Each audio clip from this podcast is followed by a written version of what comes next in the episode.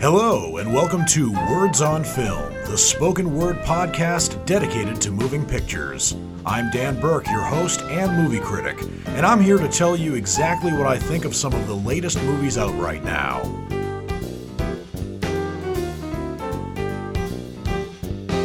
For this show, I have four brand new movies to review for you, as well as one that it might be brand new to you, but is not technically new to me. It came out a few weeks ago, but I didn't have the time to review it for you until this past week. But I'm thankful that I'm able to review that for you right now. But first, the first movie that I'm going to be reviewing for you is Thor Love and Thunder. This is the fourth Thor movie starring Chris Hemsworth as the titular Greek god. It is also the direct sequel to Thor Ragnarok and also takes place after the events of the last two Avengers movies. And it is the 29th film in the Marvel Cinematic Universe. It is directed by Taika Waititi, who also who not only has won an Academy Award for Jojo Rabbit, but also directed and co wrote Thor Ragnarok, which I saw back in 2018 and I absolutely loved it. I have to confess, though, I have not yet seen the first two Thor movies. I, I was introduced cinematically to Thor by way of the first Avengers film, and that was good enough for me because it seemed like the first two Thor movies were a bit melodramatic uh, before Taika Waititi joined the Marvel Cinematic Universe, both as a director and writer, and also as the voice of one of the comic relief characters known as Gorr, uh, Korg, excuse me, who is, I guess, a Greek god that's made out of rocks. Either that, or he's just a colorful sidekick. But in Thor: Love and Thunder, Thor enlists the help of Valkyrie reprised here from Thor Ragnarok by Tessa Thompson, Korg, as I said, voiced by Taika Waititi, and ex girlfriend Jane Foster, who's played by Natalie Portman, who was not in Thor Ragnarok, but she was in the first two Thor movies in the Marvel Cinematic Universe. And together they combine their forces to fight Gorr the God Butcher, who intends to make the gods extinct. And Gorr the God Butcher is played, I think, very well in this film by Christian Bale. And Christian Bale, we know as a hero in, in some movies, particularly the Dark Knight trilogy, but as evidence from movies like American Psycho, he also plays a villain really well, and in this movie, he is no exception.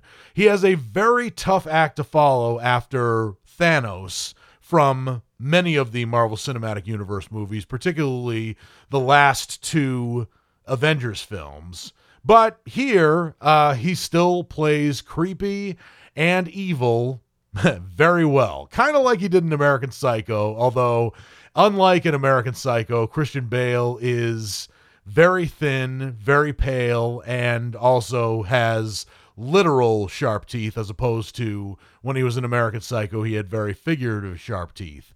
And knowing the method actor that Christian Bale usually is, it's likely that he lost a lot of weight to play Gorr.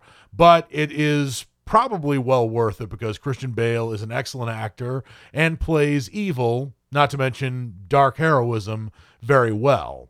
And I liked actually the balance of this film a, a lot.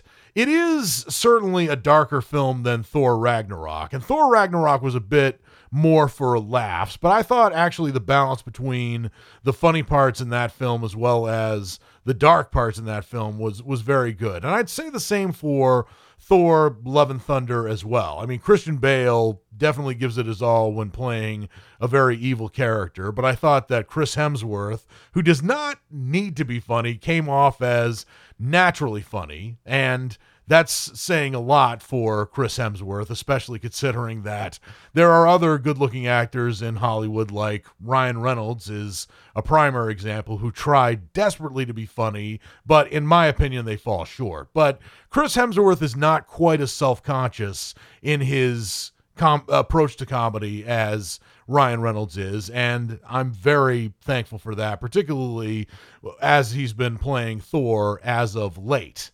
And Thor Love and Thunder has a lot of interesting surprises. There are some neat cameos in this film, not only by certain other members of the MCU, particularly the Guardians of the Galaxy, who will have another film coming out soon. Their film is actually coming out next year, but in this film, they have a, a, very good cameo in the beginning of the film. And also, what I really liked about Thor Love and Thunder over other MCU movies that have come out, particularly Doctor Strange and the Multiverse of Madness is there actually is spoken and shown exposition, thanks to the rock character Korg, of what Thor has been up to since we last saw him in Avengers Endgame. And Thor, being an eternal god, is still in the game of being a god and a superhero, unlike other people who met their fate or other heroes that met their fate in Avengers Endgame, opening up the fourth chapter of the MCU. But what I liked about it was there was somebody who actually caught us up to what Thor and the Guardians of the Galaxy have been up to since we last saw them, which is something that probably is required for every MCU movie. And it was missing from Doctor Strange and the Multiverse of Madness, so much so that I felt lost. I have been watching every MCU movie. I've seen every one except for the th- first two Thor movies, but then again, I see a lot of other films, so I need to be catch- caught up. And when somebody who goes to the movies as much as I do needs to be caught up, I can only imagine what people who don't go to the movies as much as me need to be caught up a- as well. So I liked the plot of the movie. I thought Christian Bale made a great villain. I thought Chris Hemsworth made a good villain, not to mention had some surprising comic relief. And he worked together very well with Natalie Portman, Tessa Thompson, and Taika Waititi as their as his right-handed people. What I did not appreciate about Thor Love and Thunder was how underdeveloped the primary female characters were. For example, first and foremost, there's Natalie Portman as Jane Foster. Natalie Portman, of course, is an amazing actress, but this movie didn't give her very much to work with, which was very surprising. For instance, you're told in this movie that Jane Foster is eh, um, suffering from stage four cancer. Yet, Natalie Portman not only has all of her hair, her hair also looks great. In addition to that, she becomes a hero known as the Mighty Thor, which is in juxtaposition to Thor, and is able to get Thor's original hammer, which has been broken into pieces, and she somehow telepathically is able to form, bring that uh, hammer together and use it as a weapon, which previously only Thor and one other character, whom I won't give away, was able to do. There was no explanation for how Jane Foster was able to do that. There was also no explanation for when she held the hammer, how she was able to instantly overcome cancer. Another thing was Tessa Thompson's character, Valkyrie. And I have been chiefly complaining about Valkyrie's character, not the way Tessa Thompson performs her, because Tessa Thompson is an ec- excellent actress and she rarely steers me wrong. But like Natalie Portman, Tessa Thompson is too great an actress to have this film underserve her. And one of the primary problems I had with Valkyrie is that she she is known as King Valkyrie in this film, King, not Queen. And there's no explanation for that. And if it's one of those sort of gender swapping things, that would be one thing. If she had a sex change, that would be another. But it's never explained why she prefers to be known as a king rather than a queen or a princess or anything like that. One sentence would explain that, but there's no explanation for that. And I think Tessa Thompson, as an actress and as a, a member of the MCU deserves a lot better. But Thor Love and Thunder, I didn't think was as good as Thor Ragnarok, but I liked everything about it except for the underrepresentation of the female characters who should have been more developed, especially considering that they hold strong supporting roles in this film, which is why I give Thor Love and Thunder my rating of a high checkout because I do think that it fails to disappoint, unlike some of the other MCU or potential MCU movies that came out earlier this year, especially Doctor Strange and the Multiverse of Madness, and probably most especially the uh, the other film with uh, Jared Leto that came out this year, Morbius. Temporarily forgot the name there, but Thor: Love and Thunder, I think, is still a fun movie. Christian Bale uh, serves as a formidable villain that does have a tough act to follow after Thanos, but still holds his own as well. And I also didn't quite like the way that the story arc of the character Gorr the God Butcher was resolved. It felt a little too easy to me, as well as had some predictable dialogue at the end. But otherwise, Thor Love and Thunder is a very smooth ride, and unlike other MCU movies that have came that have come out as of late, it shows promise for future MCU titles.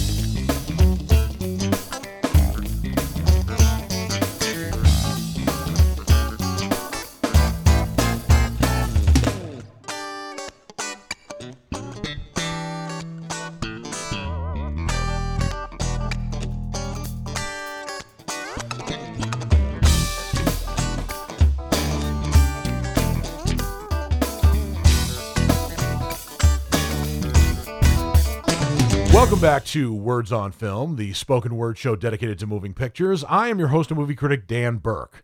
The next movie I'm going to be reviewing for you is Marcel the Shell with Shoes On. This is a 2021 film based on an original character created by former SNL alum Jenny Slate. And she created this character, which is an anthropomorphic seashell with one eye an animated mouth, and shoes. Where those shoes came from, you don't get the answer from this movie, but that's hardly a complaint that I would give this film. But in August 2010, after Jenny Slate left SNL uh, after one inauspicious season, she created this character and created a short that premiered at the Tribeca Film Festival in 2012. And it also uh, made its debut on YouTube and cr- became a viral sensation. After that, Jenny Slate wrote a Marcel themed children's book that was released in 2011 that also uh, was a hit in bookstores as well. And this is Marcel's feature film debut. It's not technically his first film, but judging from the way this film came together, it's probably not going to be his last. So, the tagline of this film tells you that this is a feature adaptation of the animated short film where a an up and coming filmmaker by the name of Dean, who's played by himself, who also directs this film, Dean Fleischer Camp, who also co wrote the screenplay with Jenny Slate, as well as Nick Paley and Elisabeth Holm. And he is interacting with Mar- Marcel as Marcel is living almost alone in an empty but nice house that's used as a stop for Airbnb. And he lives there with his other um, shell, who is his grandmother, whose name is Connie, who's voiced by Isabella Rossellini. Marcel himself is voiced by Jenny Slate. And this character, Marcel the Shell with Shoes On, was, as I said, created by Jenny Slate, but also co created by her then husband, Dean Fleischer Camp. Sadly, Jenny Slate and Dean Fleischer Camp have gotten divorced in the time that Marcel was introduced to the world and when this film was created. But they still work together to create this film, and it's actually kind of fascinating how great a film they created. Marcel the Shell with Shoes On is very meek, but also very lovable. And this film is at a slower pace, but I think it's one that kids can particularly appreciate. And I think that it's more poignant and it also tells a better story than Minions The Rise of Gru, which was very kinetic and very energetic, but didn't really tell a very good story. Here, I was just mesmerized by the world in which Marcel the Shell with Shoes On lives and I was fascinated to see the world through Marcel's one eye. And the movie really gets going when you learn that Marcel lives somewhat alone in this big house, but he is also missing his family, who was taken away from him when the family, or rather the couple who first lived in the house, ultimately split up. And the man uh, of this or the patriarch of this couple took his things in addition to a lot of Marcel's family. It's not explained particularly clearly if he purposefully took the family away. I don't know what he would do with uh, a shoebox full of mollusks and other creatures who developed shoes as well as distinct personalities, but it's a way to get the story going. And also, Marcel develops some interest from the media, particularly from Lesley Stahl of 60 Minutes, who plays herself in the film. And I don't quite know what else to say about this film other than the fact that you instantly fall in love with Marcel, even if you hadn't seen the original shorts in which Marcel appears or are familiar with the Marcel the Shell with Shoes On book series. I absolutely love the character. In fact, I love the character so much that I forgot that this film was a a combination of live action and animation, but that's exactly what it is. And I think that speaks to how flawless the live action animation is.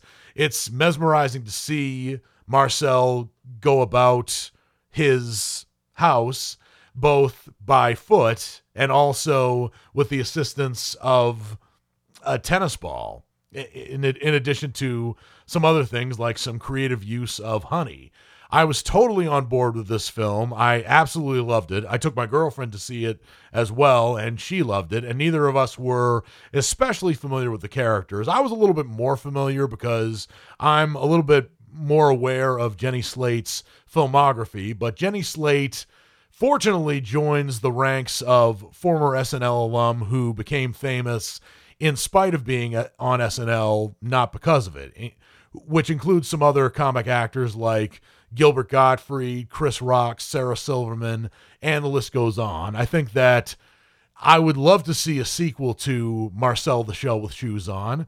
And I should also note, in case you didn't know it all already, Marcel the Shell with Shoes On gets my rating of a knockout. It's not only one of the best children's films that I've seen this year, it may be the best children's film, but it's certainly so far one of my favorite films of the year. It's unassuming, it's imaginative. It does, I think, take some inspiration from some other animated st- uh, stop motion characters that have come out before, as well as other familiar children's stories over the last couple of decades, like The Borrowers. But I'm comparing this film favorably to those other films. I think it takes some inspiration from that, but overall is a very original film with a very endearing character. And it also shows that even divorced couples can take something that they've created and make and still make something poignant and great from it, which I think can also be extrapolated into other life lessons as well. But for the most part, Marcel Marcel the the Marcel the Shell with Shoes On is not only a tongue twister to say sometimes, but it's also a great effort from director Dean Fleischer Camp, as well as its original creator and voice talent, Jenny Slate. And not to mention, there is one particularly sad scene in this film. I won't give it away, but see the film for yourself. I think you'll probably fall in love with Marcel the same way I did.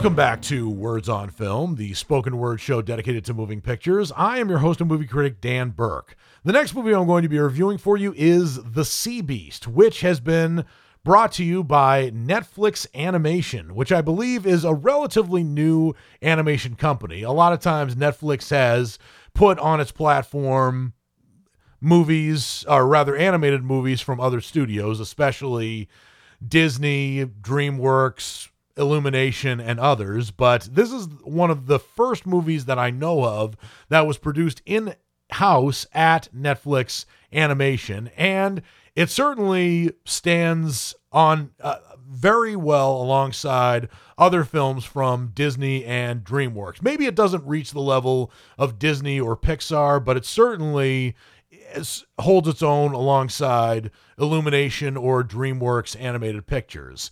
It is directed by Chris Williams in his feature film um, directorial debut, not just feature film animation directorial debut. And it has an impressive roster of voice talents, including Karl Urban, Jared Harris, and Marianne Jean Baptiste. It is a film that is actually also an original story. This was not based on a book. Chris Williams, the director, wrote the story and screenplay along with Nell Benjamin, and it is about a young girl who stows away on the ship of a legendary sea monster hunter.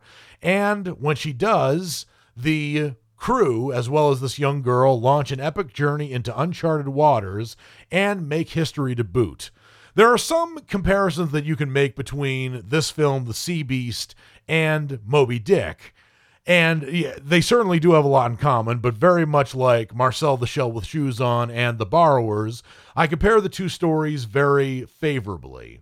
And it's a film about adventure and danger as well. And there are some parts of this movie that even you know in spite of it being a film that's probably geared more towards children there are some very scary moments in this film including one scene where the captain of this um, ship whose name is captain crow who's voiced by jared harris kills a sea monster that's not the graphic part although that may deter some younger viewers but when he tries to swim to the surface, there's a scene where you learn that the sea monster is not quite dead.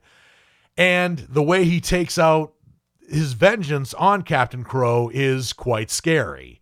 And it certainly had me scared, especially when I have this almost spontaneous reaction to characters in films that are underwater.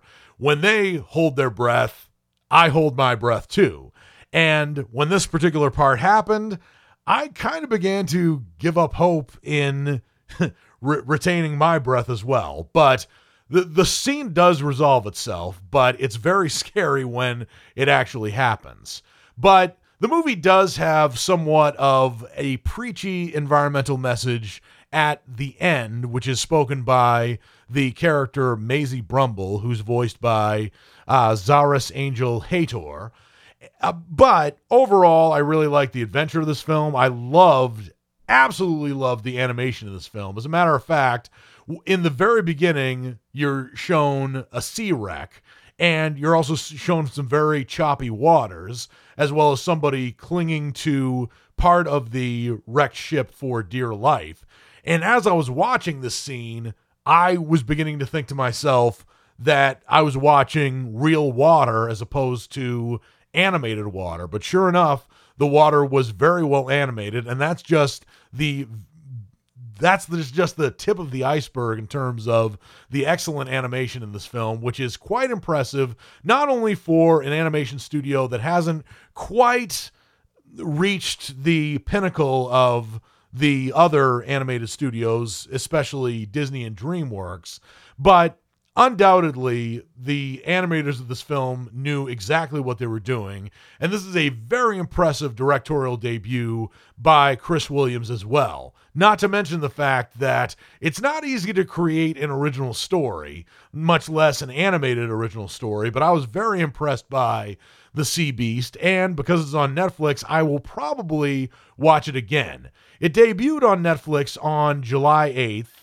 and was previously released in selected theaters on June 24th before debuting on Netflix. I think this is one of those Netflix films that could be worth seeing on the big screen, but for convenience sake, you can see it on Netflix right now, and it is worth it no matter how big your TV is, which is why I give Sea Beast my rating of a knockout. It has a stellar voice uh, cast in its roster. And the character of Maisie Brumble, who's played by Zaris Angel Hator, is certainly an inspiration for girls, not to mention women of color, as much as she is uh, for boys. And also, the other stellar voice cast is excellent. Karl Urban, Jared Harris, Marianne Jean Baptiste.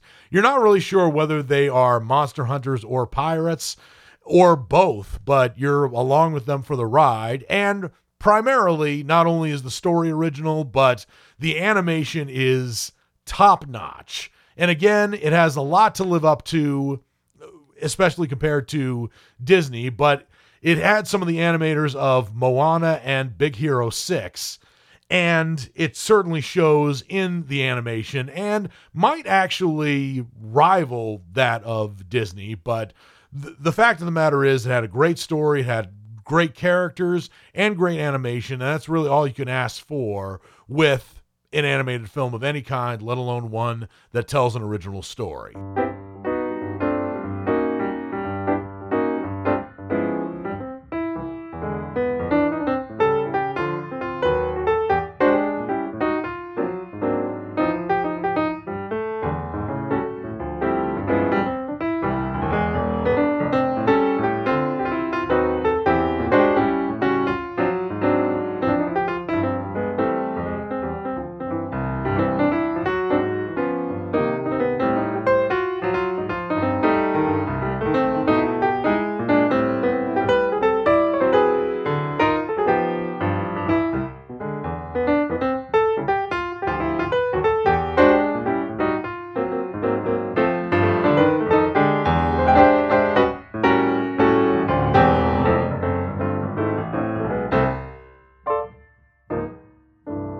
Welcome back to Words on Film, the spoken word show dedicated to moving pictures. I am your host and movie critic, Dan Burke.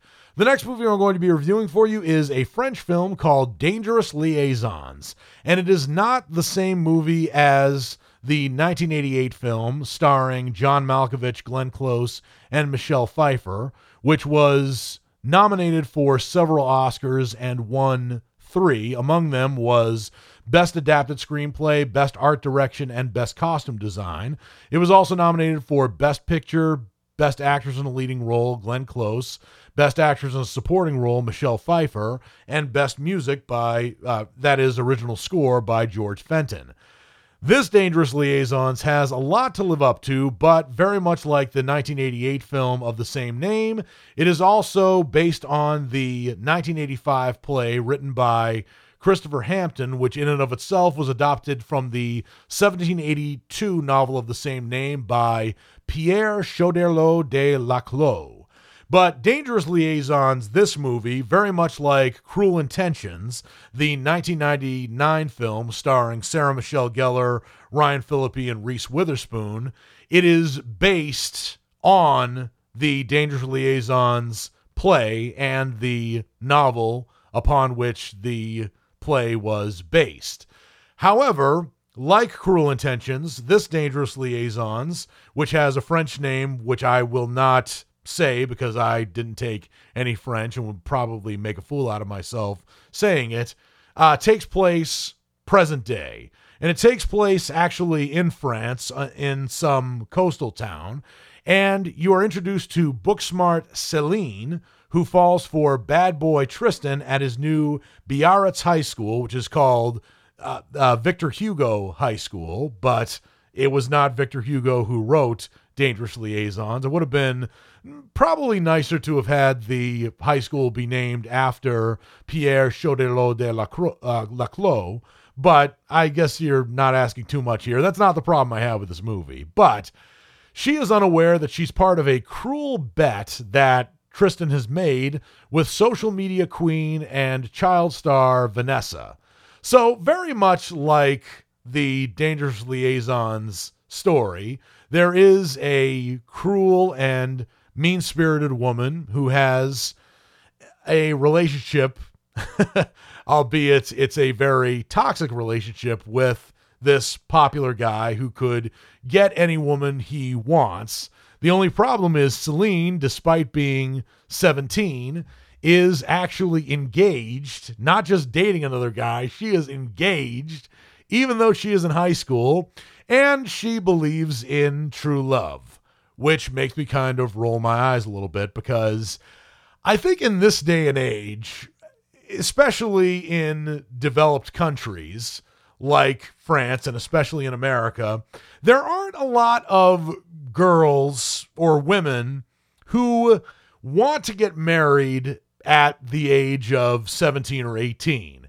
And even if they did, their parents would probably tell them this is a really bad idea because your late teens and your early 20s should be the most selfish period of your life.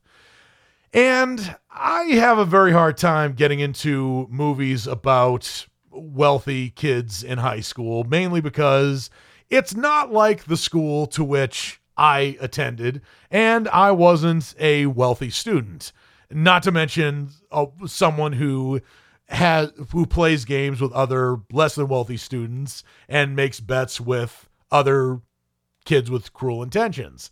So I had to kind of take a deep breath and sort of um, take this movie for what it was.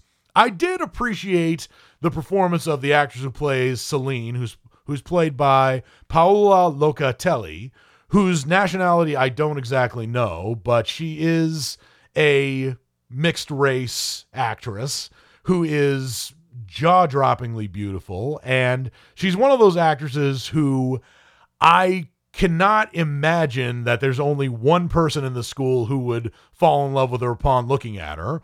She's one of those actresses you instantly want to cuddle, and I would if I didn't have a girlfriend already. And, but I, because of the fact that she is such a likable character, I immediately hated the character of Tristan, who's played by Simon Rerolle, for even going into this bet and messing with Celine the way she does. And I guess that's kind of the point of the character, but I don't think that the actor who played Tristan, uh, whose name again is uh, Simon Rerolle, really played his role as evenly as he did. Of course, you don't like the fact that he's in this bet. And the actress who plays Vanessa, Ella Pellegrini, is very good at being duplicitous. But I don't think that Tristan really makes the argument for being someone you're rooting for in addition to someone who you're supposed to dislike. And I think that John Malkovich played that role surprisingly well in the original Dangerous Liaisons. I don't think that Ryan Phillippe played the same kind of role as well because I really didn't like Ryan Phillippe in Cruel Intentions. I just basically hated him more than I hated Sarah Michelle Gellar's character. And that is saying a lot because I was supposed to hate Sarah Michelle Gellar's character. But I didn't also like the fact that this movie was trying way, way, way too hard to make you believe that these were high school characters in present day. And largely because I think Instagram was mentioned every three seconds or so, and the high schoolers' popularity was based on the number of followers they had, which if they if they were in the hundreds of thousands, it wasn't good enough.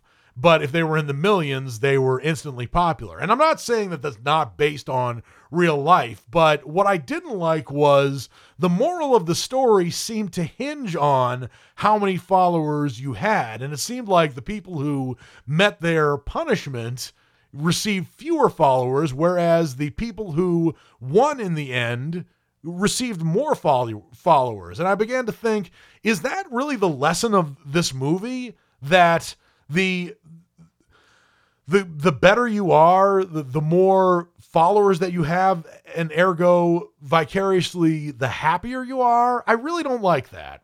In addition to the fact that the movie seemed to kind of pull punches as to whether or not it wanted to be a musical or not. I did actually like the the subset of the play they were putting on, which was going to be a musical, but they also anticipated this being a hip hop musical like Hamilton, for example. And every time the the people who who performed hip hop in this film, all of whom were white, by the way, did their sort of um, mu- musical hip hop numbers. I began to roll my eyes because I began to think this is very much like the monotonous hip hop that I hear, you know, on on YouTube and the, the stuff that Gen Z is listening to, which is not really good hip hop, in addition to the fact that they don't really say anything particularly original, either in English or in French. They all talk about haters, they all talk about being rich, and that's really not inspirational or rather inspired uh, um, lyrics. And I would have thought better for a, a movie that takes place on the coast of France. And there are films that make interesting characters out of rich kids. There are movies and not to mention novels that make great characters out of deplorable uh, characters.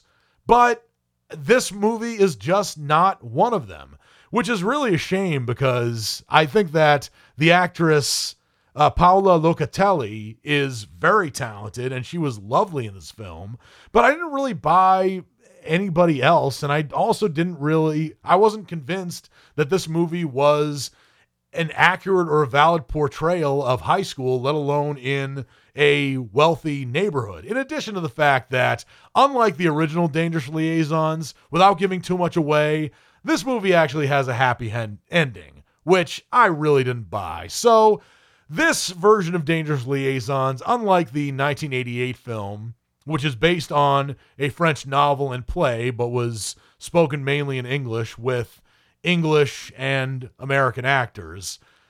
This Dangerous Liaisons just sucks. And actually, Cruel Intentions, the 1999 film, which which has Dangerous Liaisons as, as its basis, was truer to the original Dangerous Liaisons play than this movie was, which is why this Dangerous Liaisons gets my rating of a low strikeout. It's not a flunk out, mainly because I was very impressed by uh, Paola Locatelli, and I would love to see her in more films later. I think she grounded the film very well. What I didn't like was just about every other actor in this movie. They tried too hard, in addition to the fact that the movie pulled punches and could have made this a tragedy, which it deserved to have, especially since it takes the name of its literary basis. But Dangerous Liaisons, this version from 2022, fell short for me, and I think it's going to fall short for you too,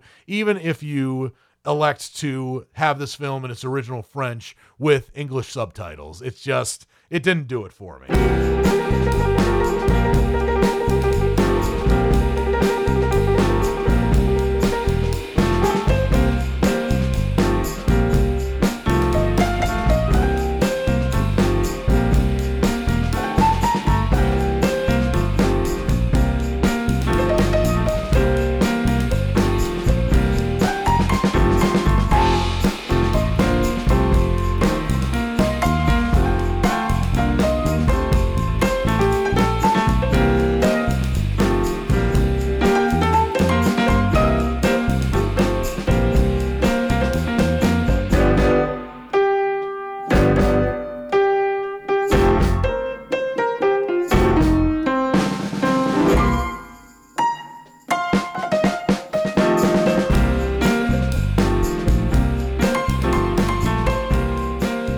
Back to Words on Film, the spoken word show dedicated to moving pictures. I am your host and movie critic, Dan Burke. The next movie I'm going to be reviewing for you is The Man from Toronto, which is a Netflix original which debuted on the platform on June 24th, 2022. I'm reviewing it now because it's one of those films that I had on my list, but I didn't get to review it for you until now. And this is a movie that is directed by Patrick Hughes, who also brought us The Hitman's Bodyguard, which was a largely forgettable film that came out in 2017. And even though it had uh, Ryan Reynolds and Samuel L. Jackson in it, it was a largely forgettable film. And the director, Patrick Hughes, also directed the sequel, Hitman's Wife's Bodyguard, which I thought was even worse than the original Hitman's Bodyguard film. I just thought it was not just forgettable, it was bad. And even great actors like Salma Hayek, Antonio Banderas, and Morgan Freeman couldn't save it. And unfortunately, Patrick Hughes is thinking of making The Man from Toronto not only a sequel, but also tying it in with the Hitman's Bodyguards cinematic universe, to which I say, oh, please stop. if the Hitman's Bodyguard itself was any good or any worth writing about, I would be all for this, but The Man from Toronto also falls very short, even though it has an asset in the fact that it does not have Ryan Reynolds in it. Instead, it has Kevin Hart playing an ambitious fitness guru or wannabe fitness guru named Teddy, who develops a kind of boxing where you don't hit your opponents, which has kind of already been developed in Tae Bo and Les Mills Body Combat. But I guess in this cinematic universe, this uh, non combat boxing where you throw punches but you don't hit anyone has not been invented yet. But Kevin Hart's character, Teddy, is an ambitious um, potential fitness guru who wants to get this off the ground. And he's dating a paralegal named Lori, who's played by Jasmine Mathews. And they're doing pretty well together, even though they're scraping by.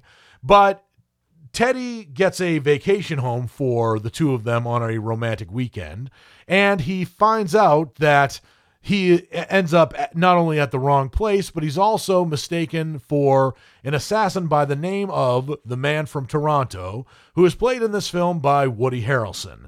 And Woody Harrelson is not a native Canadian. I'm not sure if that's the joke of the film at all. He is a native Texan, but he's known as the man from Toronto in this film because he lives in Toronto, but living in a city, speaking as a guy who lives in Kansas, uh, lives in Kansas, lives in Nashville now, but is originally from New England. And you could tell from my speaking voice, I live in Nashville, but I'm not from Nashville. Same with Woody Harrelson, who still has his signature Southern accent. So I didn't quite get that. But apparently, there there are code names for assassins based on cities. There's a man from Tokyo. There are men from Topeka to whom you are introduced later on in the film.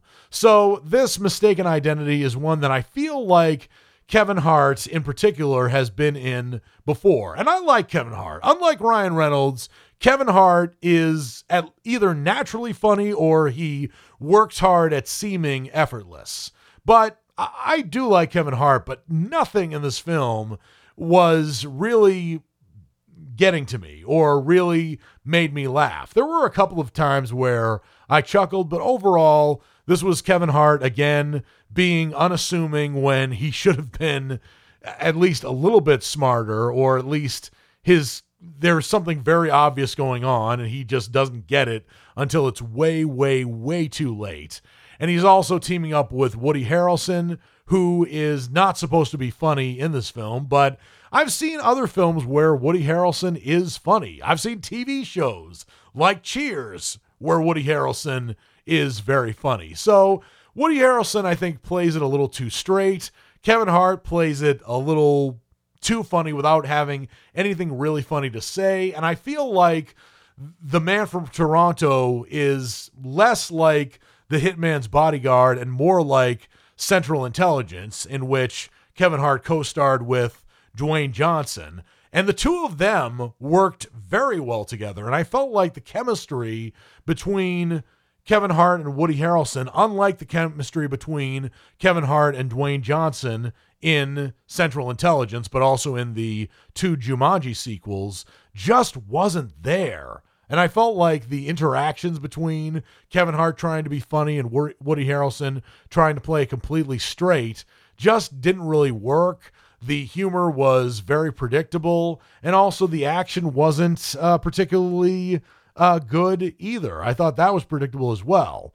Plus, you have Kaley Cuoco in this film in a very small role, even though she gets fourth billing as Kevin Hart's character's um, girlfriend's best friend, Anne. And I'm very surprised that an actress with the comedic caliber of Kaley Cuoco, especially given her performance alone in The Big Bang Theory, was just so under rug swept.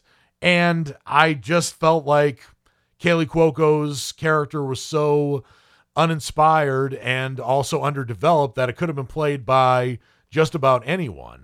I did think that Ellen Barkin had a good role in this film as the handler, who might be uh, an ally or an adversary. You never really quite know. But overall, the man from Toronto didn't really do it for me, which is why the man from Toronto gets my rating of a flunk out. It's not necessarily a terrible film, but I thought it was uninspired and like other films that I had seen before. I suppose it's a little bit better than The Hitman's Bodyguard, but that's not really saying very much. And if Patrick Hughes does combine the man from Toronto with the characters from The Hitman's Bodyguard, I anticipate, based on the Hitman's Bodyguards films that have come out so far, in addition to this movie, The Man from Toronto, it's not going to be a very good film. It's going to be kind of retread. I mean, after all, it could be the fourth or fifth film, but based on the three films that we've seen from Patrick Hughes in this proposed cinematic universe, it's not going to be very good. And who could blame me based on those other films that I've seen?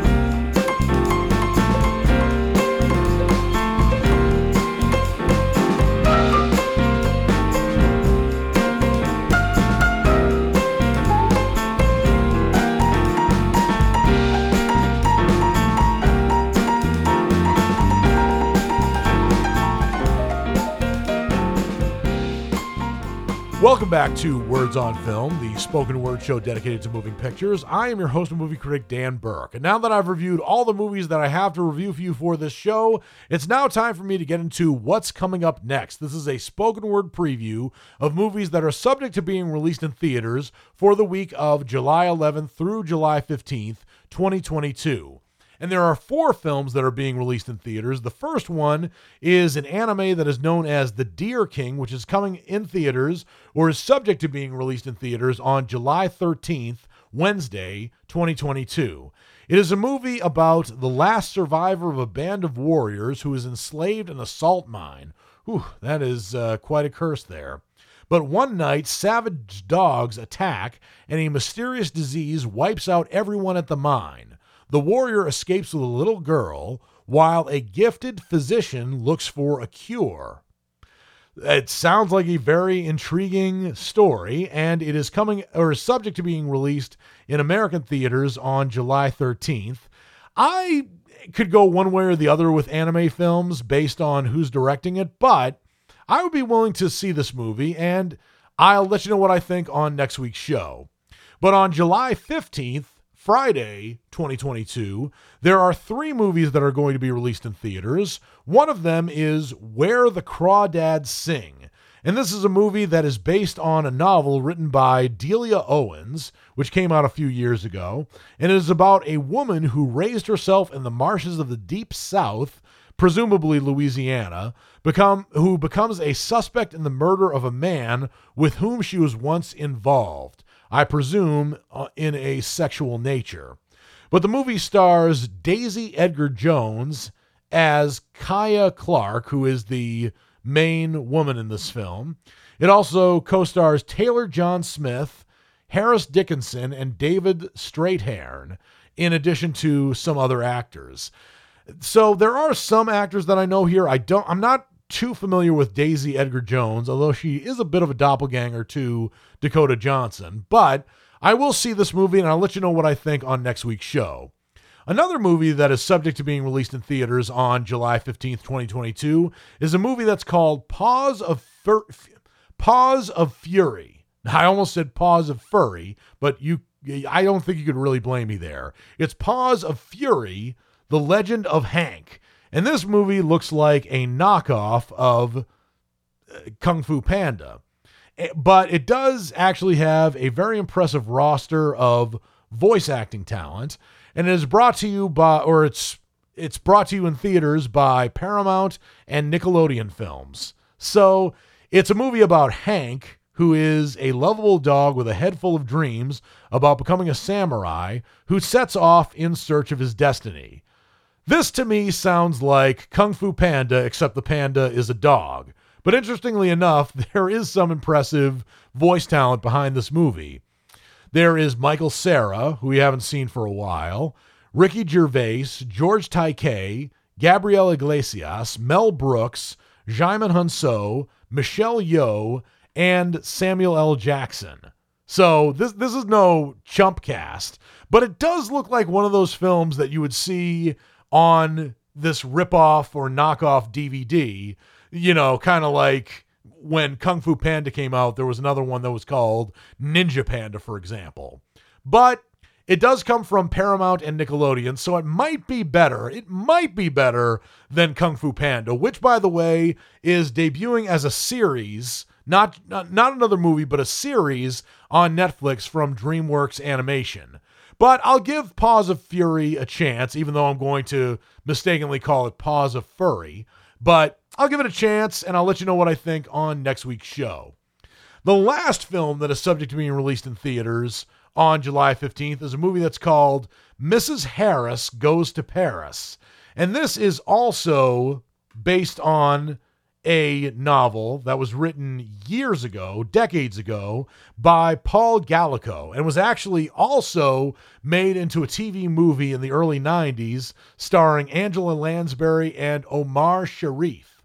But Mrs. Harris Goes to Paris, the 2022 film, is another feel good comedy about a widowed cleaning lady in 1950s London who falls madly in love with a couture Dior dress and decides that she must have one of her own.